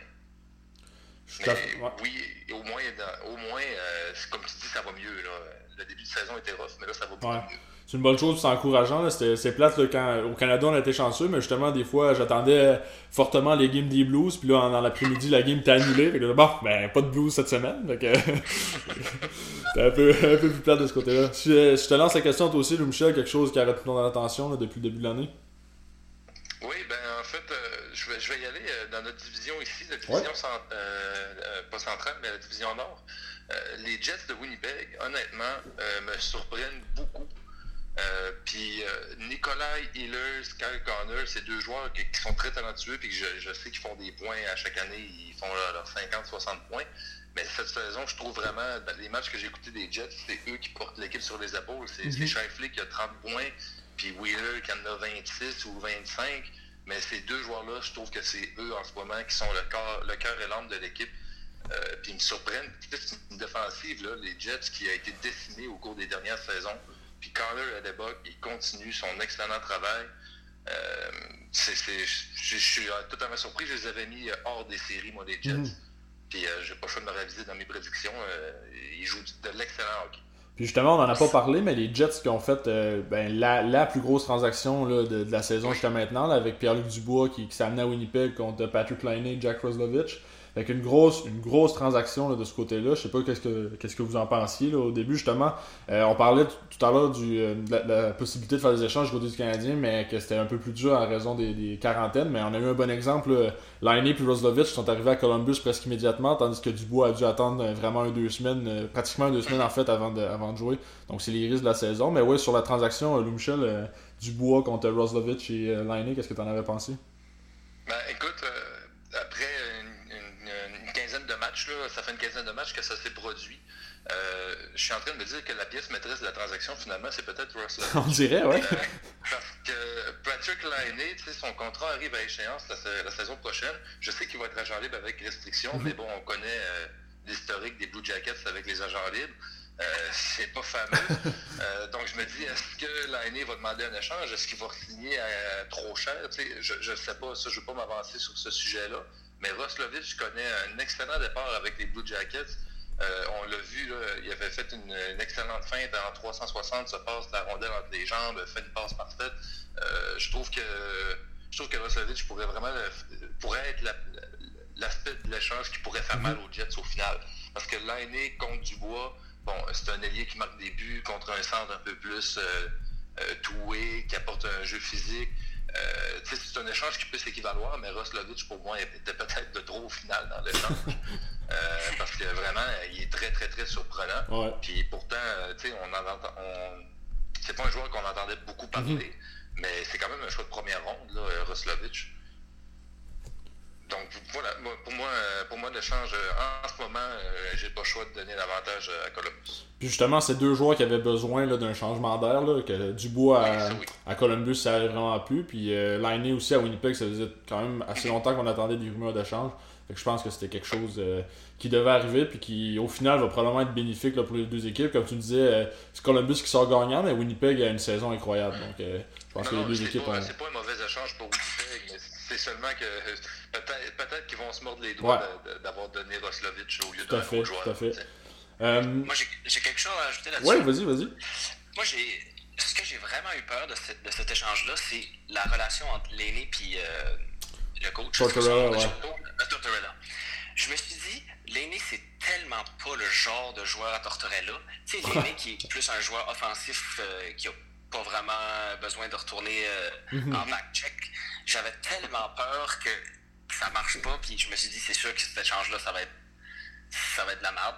Les, pauvres Jets, euh, les, pauvres Columbus avec, euh, avec, euh, avec Tortorella puis il est né. Mais en fin de compte, ça, il y a eu un petit peu de, drama au début, mais mhm. ça se replace. Puis je pense qu'il essaie un peu de changer les nez de sa, à sa façon, mais je pense que ça, ça a réussi quand même à, se replacer. C'était plus ça ma, crainte au début dans, dans l'échange. Marc-Antoine, avais-tu une opinion sur cette transaction-là avant qu'on passe au prochain sujet? Non, mais je pense que tout a pas mal été dit. Moi, j'adore euh, Dubois avec euh, le punch offensif de, Winnipeg. Je pense qu'à long terme, les, Jets vont sortir gagnants de ça. Euh, mais c'est sûr que présentement, Columbus ne sont pas déçus mhm. d'avoir été chercher ces deux joueurs-là qui produisent, qui sont sur leur première, sur leur mhm. première ligne. Donc, c'est sûr que eux, ils ont comblé un vide là, en échangeant du bois, c'est sûr. Avant de passer. Si on veut faire. Ouais. Excuse-moi, Louis, Ouais, vas-y, si vas-y. on veut faire une comparaison, ça peut, au final, ça peut ressembler à l'échange des Canadiens avec les Golden Knights. Tu sais, on, on donne Pacioretty, eux, c'est Dubois, mettons. Mhm. Puis les autres reçoivent Tatar. Ben, nous, on a reçu Tatar et Suzuki. Eux reçoivent euh, Lainé et euh, Roslovic. Je suis pas en train de comparer les joueurs, mais je suis en train de dire que, tu sais, Vegas sont contents d'avoir Pacioretty, mais peut-être qu'ils sont déçus d'avoir laissé partir Ouais. Suzuki. C'est ça. J'allais dire, euh, avant de vous lancer euh, sur le prochain sujet, je sais pas si vous regardez le match du Canadien en, en- en- en même temps que vous faites le podcast, mais Drouin vient de créer l'égalité là, avec environ une minute à faire à la troisième. Ouais, Que- pendant que je parlais, j'ai manqué un Ouais, j'ai failli cri moi aussi. Là. Ah, euh. Ah, je voulais pas être déconcentré, fait que je l'ai enlevé. Ah. j'aurais pas dû- Ben, moi, j'ai Ouais. eu une petite pause pendant que je parlais, mais c'était à cause. Ben, Pensez-vous qu'il a marqué son but parce que je l'ai encensé tantôt? Probablement, puis c'est un tir dévié de Jeff Petrie en plus, donc je pense que c'est la combinaison de toute notre discussion euh, qui vient, euh, qui a donné de l'énergie au gars. euh, euh, Rémi, je vais commencer avec toi, prochain sujet. Est-ce que tu avais des, des surprises ou des déceptions là, si- Tu peux en choisir seulement un ou, ou les deux, là, mais avais-tu des surprises ou des déceptions dans l'ensemble de la ligue depuis le début de l'année? Euh, ok, attends un peu. Euh, des surprises. Mais en fait, moi, ce qui m'a le plus déçu, c'est littéralement le, le deuxième, la deuxième partie de la, de la saison du Canadien. On dirait que ça m'a vraiment. Là, J'étais tellement euh, hype au début, on dirait qu'ils m'ont tellement fait rêver. Puis après ça, ils ont eu, comme, une- comme tu as dit, une petite, descente, une petite descente aux enfers. Puis ça, ça m'a vraiment comme. En fait, ça m'a vraiment. euh, ça m'a vraiment fait chier. Là. On va le dire comme ça. Exactement comme ça. Il, il joue, c'est juste parce qu'il jouait pas bien. Leur système de jeu, ça marchait pas. Dirait qu'il y avait une grosse perte de confiance dans beaucoup de joueurs, comme Suzuki qui avait un très bon début de saison. Il y a eu une petite perte de confiance. Romanov une perte de confiance. C'était plus ma, ma déception. Puis après ça, mon. euh, Ben, en fait, je peux-tu y aller sur deux déceptions? Ben oui, ben oui, euh, vas-y. Les, les règles sont lousses là, ici. là. Ok. Ben, avec, les, avec les Rangers, Zibanejad. Ah ouais Je sais pas si vous avez suivi sa saison de l'année passée. Là. Oui. Mhm. Il y avait beaucoup de buts en pas beaucoup de matchs. Puis là, cette année, il y a vraiment, il y a vraiment une difficulté à produire. C'est quand même incroyable. J'ai, pas les statistiques devant moi, mais il y a à peu près pas de points. Je vais aller voir ça dans vraiment pas long, mais c'est, vraiment décevant du, du côté des Rangers qui ont un mauvais début de saison. C'est Benajad qui a 2 buts, 5 passes là, en 7 points en Exactement. 20 games. là. Deux buts, cinq Ouais, passes. c'est- En... Ouais. Fait que là, je trouve que ça, c'est très décevant pour les Rangers, qui étaient supposés, selon moi, avoir un bon, un bon, euh, une bonne saison. Je les mettais en série. Puis là, avec un, un mauvais départ de Lafrenière et euh, Zibanejad, je trouve ça assez décevant. Louis-Michel, de ton côté, surprise, déception? Oui, ben, je vais commencer par ma déception. Euh, c'est euh, Yevgeny Malkin. Euh, L'année passée, euh, Malkin a fait 75 points, je pense, en 55 matchs. Les saisons d'avant, quand tu regardes ça, c'est du soit 80 points, 95. C'est un gars constant qui fait toujours ses points quand il est, quand il est pas blessé. L'année passée en série, il a connu des séries misérables contre les Canadiens. Puis ensuite de ça, ça s'est poursuivi cette saison avec un début de saison euh, vraiment atroce. Dans les parties des Pingouins, il y a, il y a 13 points en une vingtaine de matchs. Puis j'en ai écouté 4 ou 5 des matchs des Pingouins, puis il est invisible sur la glace. Euh, c'est vraiment pas le joueur euh, dominant qui, a été jusqu'à même la, la saison dernière, il est encore dominant. là. fait que je comprends pas qu'est-ce qui se passe avec Malkin. Euh, fait que ça, c'est ma déception, honnêtement. Malkin, c'est un joueur que j'ai toujours adoré, puis cette saison, il est méconnaissable. Euh, puis au niveau de la surprise, euh, ça va avoir l'air un peu bizarre, mais les sénateurs d'Ottawa, les Ouais. gars, jouent de l'excellent hockey depuis 6-7 rencontres. Euh, vraiment de la hargne. Puis tu sais, ils gagneront pas toutes, là, les sénateurs. Ils vont finir dernier quand même. Euh, C'est- presque pas euh, une question. C'est pratiquement certain qu'ils vont finir dernier de la division. Mais ils donnent du fil à retordre à plusieurs équipes. Euh, les jeunes ont soif. Tu sais, Stouds, là, il joue du gros hockey. Ouais. Qui est intense. Josh Norris connaît un très bon début de carrière aussi. Drake Batterson, qui a eu six matchs de suite avec un but. Honnêtement, les sénateurs, ils, ils finiront pas en série, je suis loin de là, mais ils sont pas aussi loin d'être une bonne équipe qu'on pense. Tout à fait d'accord. C'est bon pour le, le futur aussi. Là. Le futur à Ottawa est extrêmement brillant. J'en avais parlé euh, avec Thomas Chabot là, cet été, puis il me disait lui aussi qu'il était très confiant là, pour le reste, euh, le reste de. de oui, il n'avait pas encore vu les jouer en plus. Exactement, c'était pas. Le, c'est ça. C'était avant le repêchage, donc. Euh, exact, c'est ça. Ça. Marc-Antoine, ton côté, surprise, déception? Surprise, c'est une surprise à moitié si on veut, là, mais Toronto, la force de frappe, ça, à chaque fois, ça me fait capoter. Euh, L'ajout de Thornton, j'ai été quand même très content. Mhm. D'ailleurs, Louis, tu le sais, il est dans mon pool. Ben oui. euh, mais euh, ma surprise a été qu'ils ont finalement mis Matthews Marner ensemble. Puis comme on voit depuis la saison, c'est c'est juste fou de les voir aller, ces deux-là. Donc, euh, moi, ma surprise, ça a été plus quasiment en coaching, en fait, là, qui ont finalement sorti Marner avec Tavares. Ça, pour moi, ça a été la, surprise, puis c'est vraiment très payant pour Toronto. Euh, la, déception, on en a parlé un petit peu. Là. Moi aussi, j'avais placé les Rangers en série. Puis euh, là, ça fait, ça fait pitié. Et avec la perte de Panarin pour on ne sait pas trop combien de temps encore, ben, c'est sûr que ça ira pas mieux pour, pour les Rangers. Je vais y aller moi aussi, mes surprises déceptions, puis là je pense pas que vous allez être fâchés après moi, là, je parlerai pas des Blues présentement. Mais euh, si on va pour les déceptions, euh, les Canucks de Vancouver, ça va pas ça va pas très bien cette année, surtout après avoir signé euh, Braden Olby. Euh, on s'attendait à ce qu'il vienne, qu'il vienne remplacer un peu le vide laissé par Jacob Markstrom, mais les sénateurs sont les sénateurs sont pratiquement à un point, je pense, si je me trompe pas, des Canucks. non, en fait, ils sont à trois points. Donc c'est, Ils sont à trois points. Ouais, exact, c'est ça.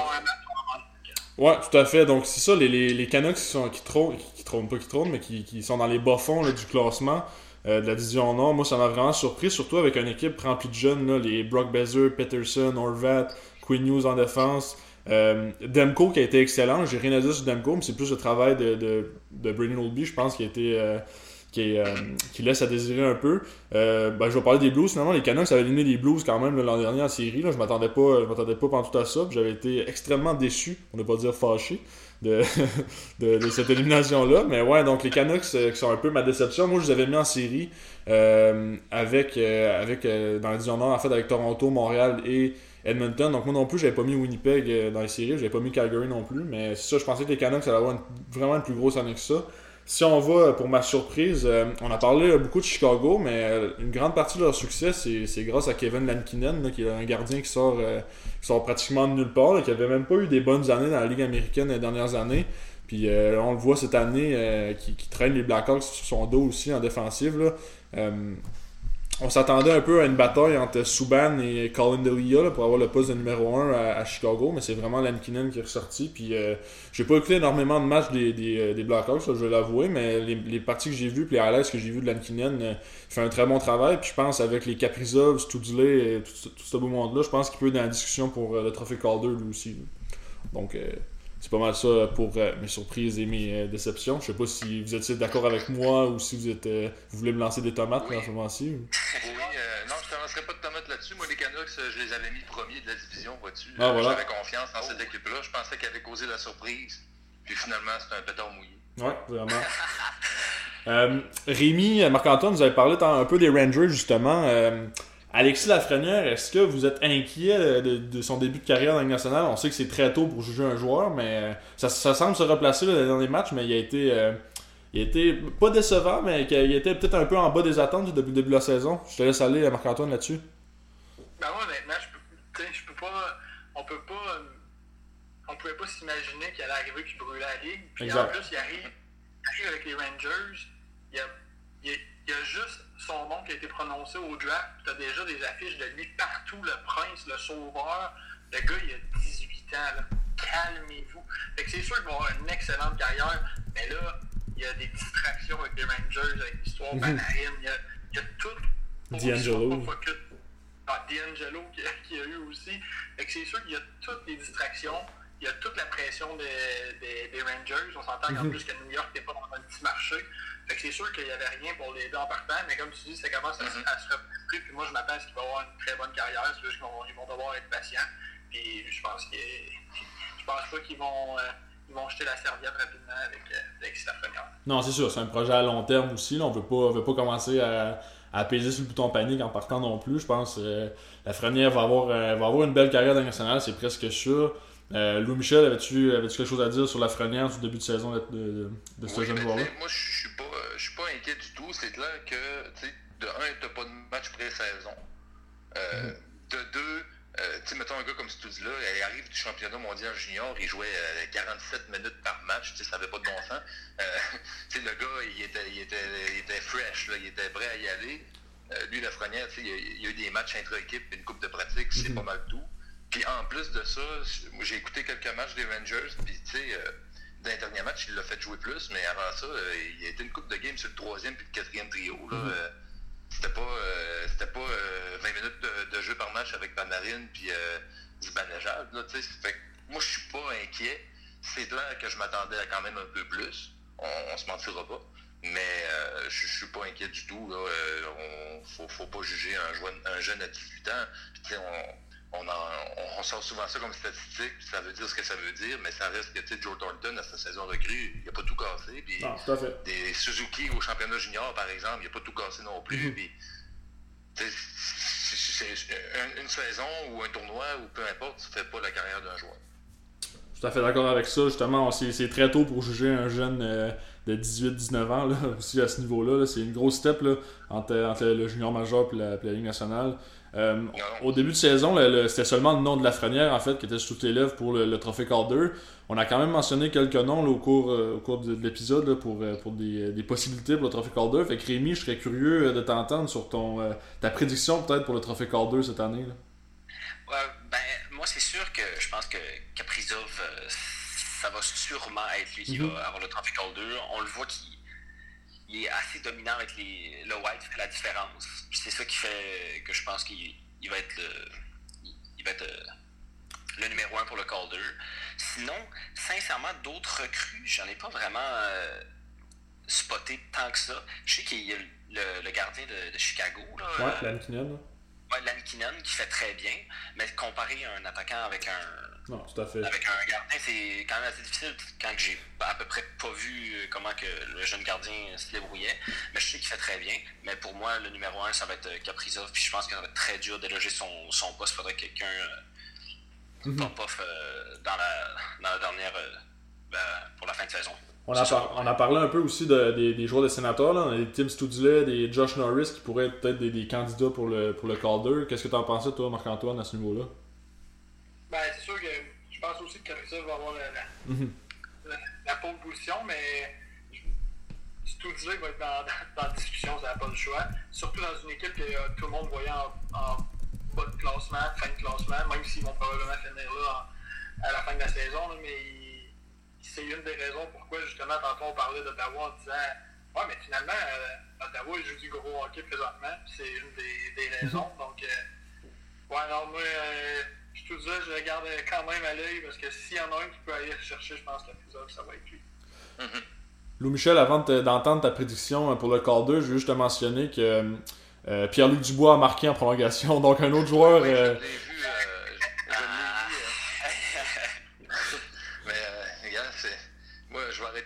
certains joueurs, parce que là, ça va tout le temps me revenir dans le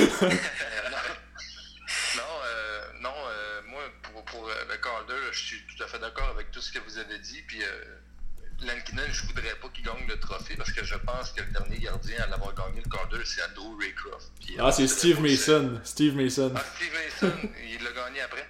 Ouais, mais c'est. C'est pas terrible. C'est ça, exact. On souhaite, de pas le gagner.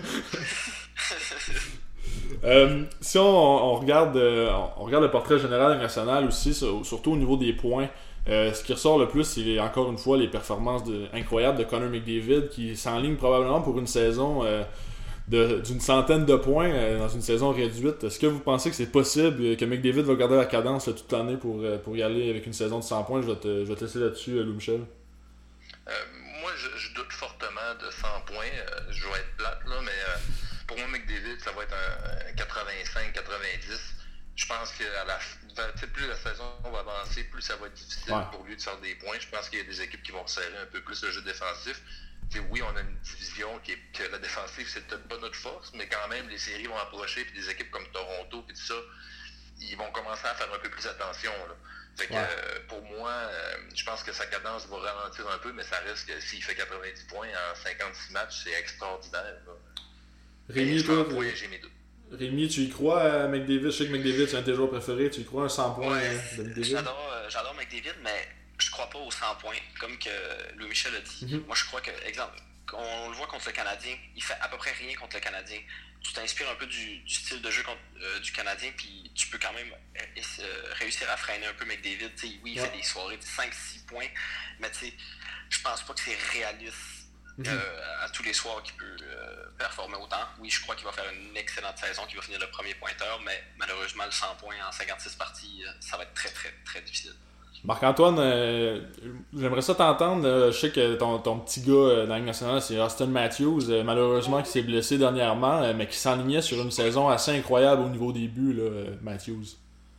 Ouais, ben, il a manqué juste un match finalement, fait qu'il il était de retour au dernier match. Ah, pour vrai, ah, il n'a pas marqué. Il n'a pas fait de points, mais non, moi je pense qu'il. La, la, là, c'est peut-être parce que justement, j'ai je l'apprécie. Mais euh, la saison de, de, 40 buts, j'y crois.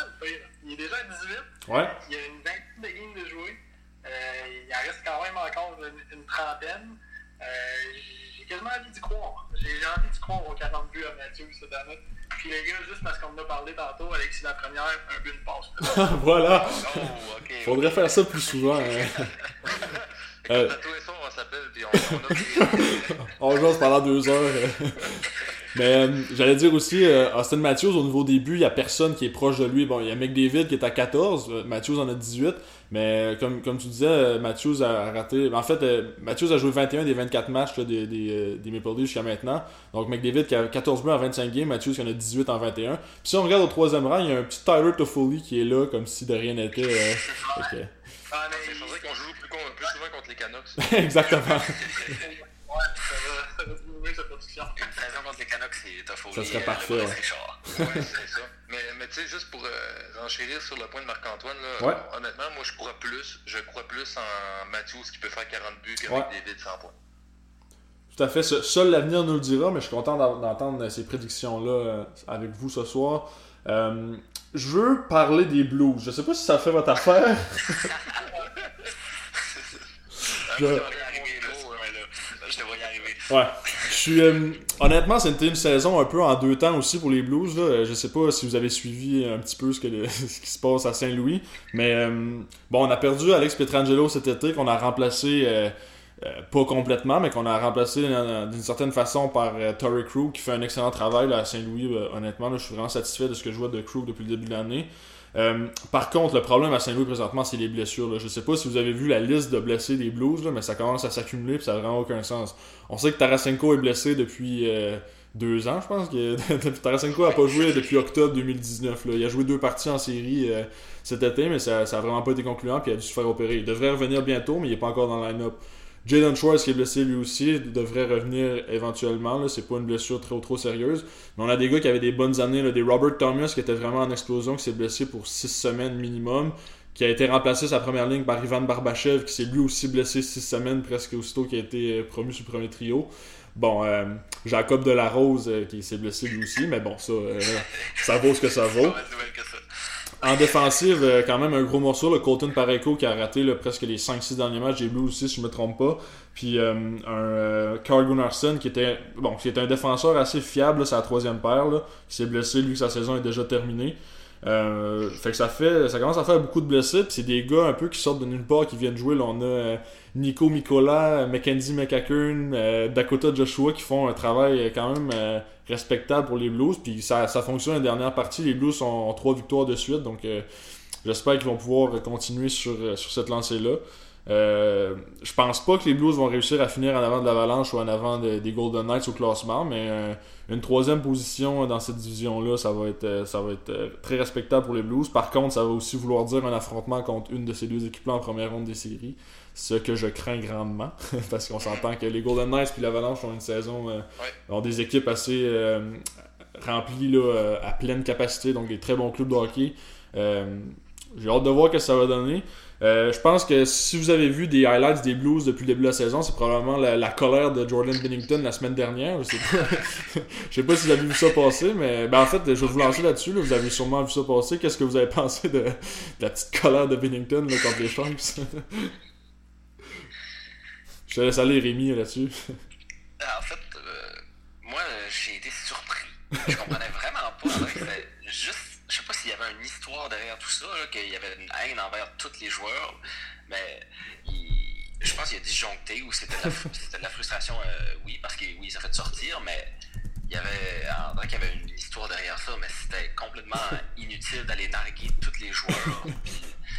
en tout cas, moi, je, je me tiendrais les fesses serrées devant le filet si je jouerais contre les joueurs, parce que Saint-Seigneur ça va, ça va broncer pour vrai. Oui, ça va broncer devant. ben, on a Evander Kane qui avait dit après la partie qu'il était déçu de ne pas avoir été sa glace à ce moment-là. Puis moi, je suis content qu'Evander Kane n'était pas sa glace euh, à ce moment-là. Mais bon, moi, c'est, moi, c'est le, genre d'émotion que, que j'aime voir. Bon, peut-être pas à ce niveau-là, mais je suis content que. Parce que Bennington connaissait vraiment une mauvaise partie. Là. Il avait accordé 4 buts à ce moment-là. Puis il y avait eu 3 buts qui étaient vraiment très, très, euh, très, très, faibles. dont le dernier, justement, Evander Kane. Euh, puis, euh, tu sais, ils ont retiré le gardien à 4-3. Berube a enlevé Bennington à 4-3 dans la partie. Donc, c'est quand même un gros move. C'était pas une partie euh, que les Blues perdaient 4-0. C'était vraiment une partie quand même serrée. Puis, on l'a vu, ça a été un festival offensif jusqu'à la fin de la partie. je pense que ça a valu, ça a valu la peine de changer Bennington. Euh, qui est allé. Je pense que c'est. Euh, peut-être que je me trompe, mais de mon souvenir, c'est euh, Matt, Nieto qui, était, qui a nargué Bennington au banc, puis Bennington a dû penser que c'était Radim Chimek, puis il est allé frapper Chimek. Bon, après ça, il, est allé, il est allé faire semblant de frapper Carlson, puis moi, j'aurais pas été frappé Dubnik, par exemple. je sais pas si vous savez que Dubnik mesure. 6 pieds 6 si je me trompe pas, j'aurais pas, j'aurais pas été. C'est tout un colosse, ouais. Ah, il voulait rien savoir, par exemple. Il a nargué sur Twitter, je crois. Euh, Dominique a nargué euh, Bennington sur Twitter. Après la partie?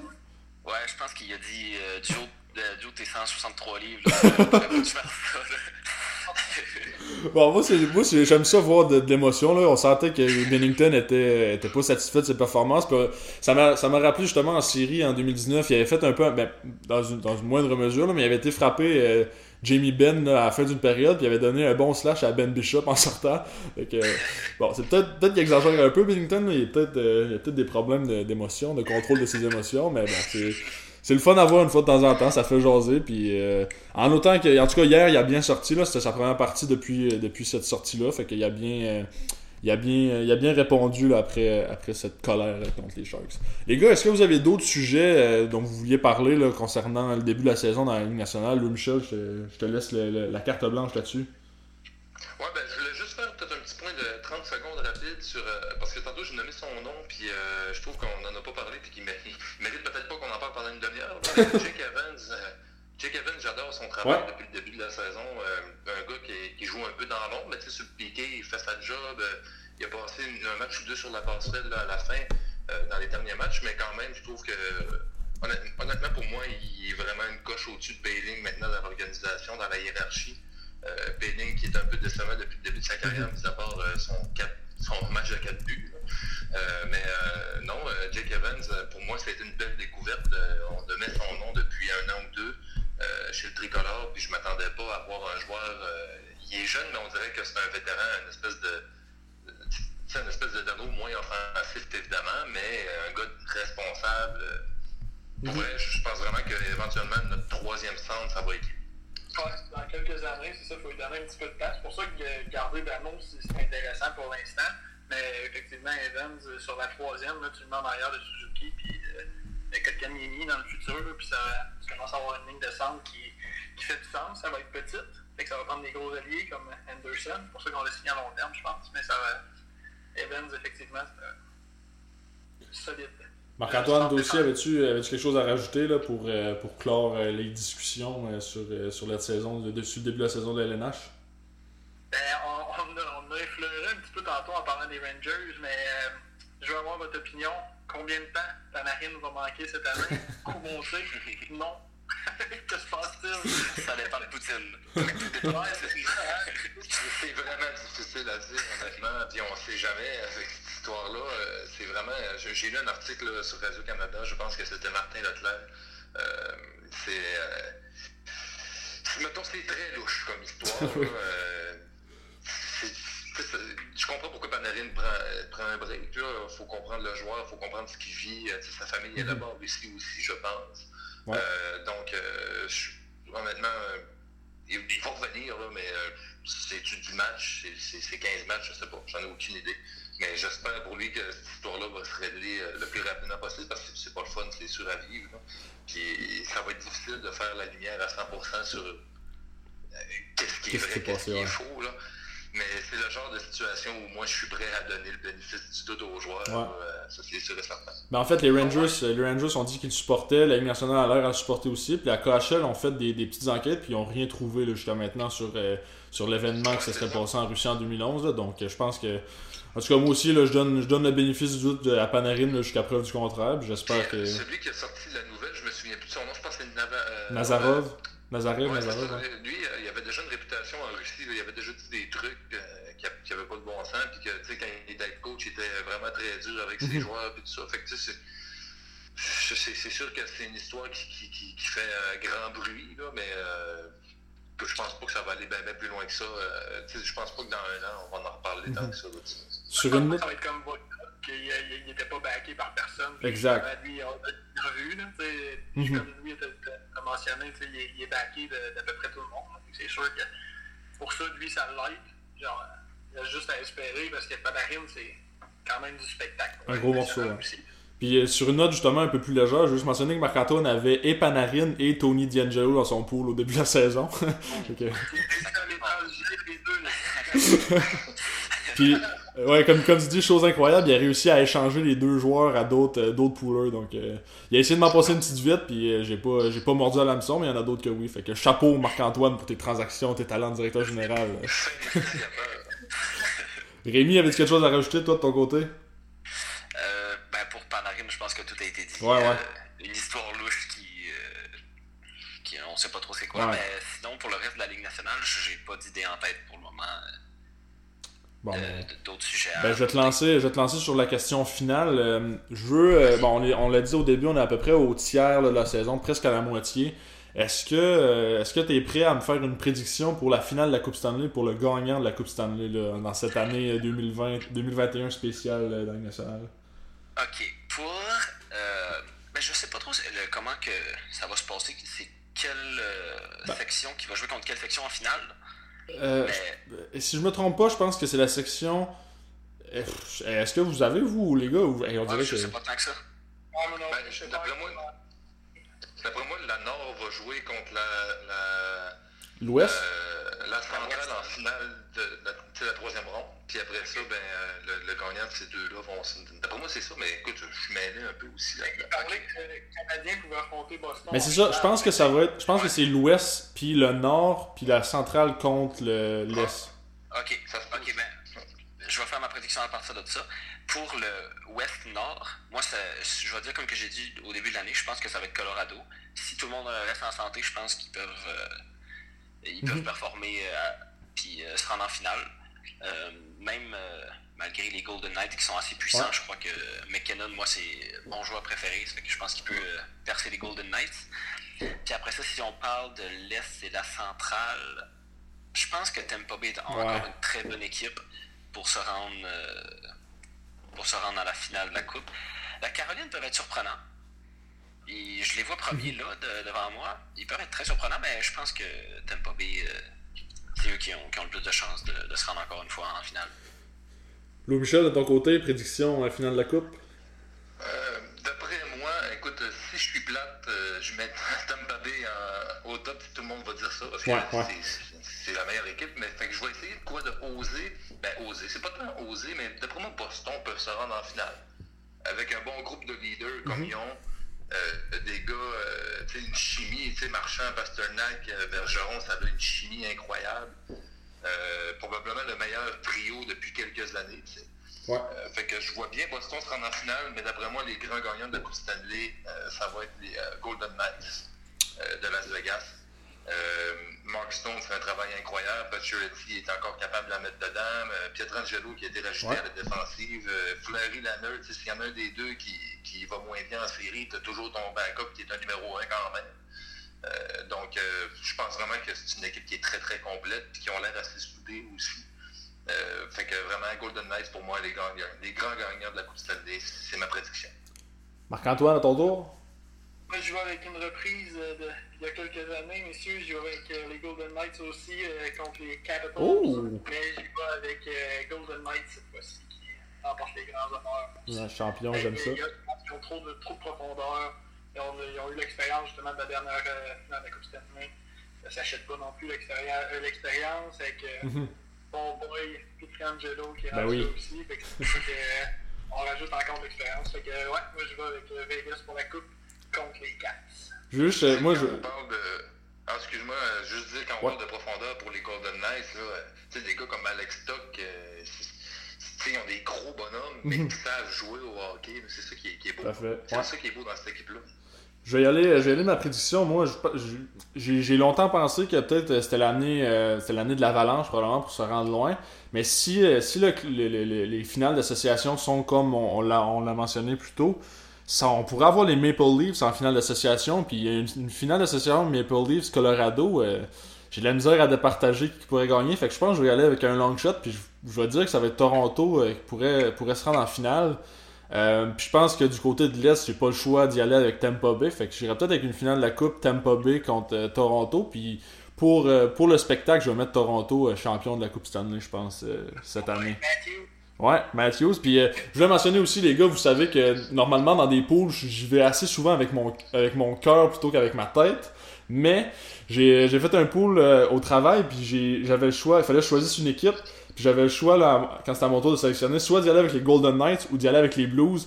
Puis j'ai été avec euh, les Golden Knights. Fait que j'espère que vous êtes fiers de moi sur cette décision-là. euh. Très bien, très très bien. C'est une bonne décision, je pense. Ouais, ouais, ben c'est ça, très satisfait. dans notre pool à nous autres, par exemple, où tu as pratiquement toutes les blues au complet. Oui. Dans chaque poule. Dans chaque poule. Ben je l'ai dit, Marc-Antoine, dans, dans notre pool, j'ai soit des joueurs des Blues ou soit des Allemands. Fait que euh, c'est ça. Ouais, Ah mais les gars, j'ai été très content de pouvoir faire ça avec vous. J'espère que vous avez aimé l'expérience aussi. Vous avez été un panel d'experts hors pair. Là. Je, je vous réinvite là, quand vous voulez euh, au podcast. là. Je suis très content d'avoir pu jaser avec vous. C'est super le fun. Merci beaucoup. Merci de l'invitation. Ouais, euh, merci de l'invitation. Super le fun. Ouais. Fait qu'on se reparle. euh, on se redonne rendez-vous. Euh. Je parle à Marc-Antoine puis à.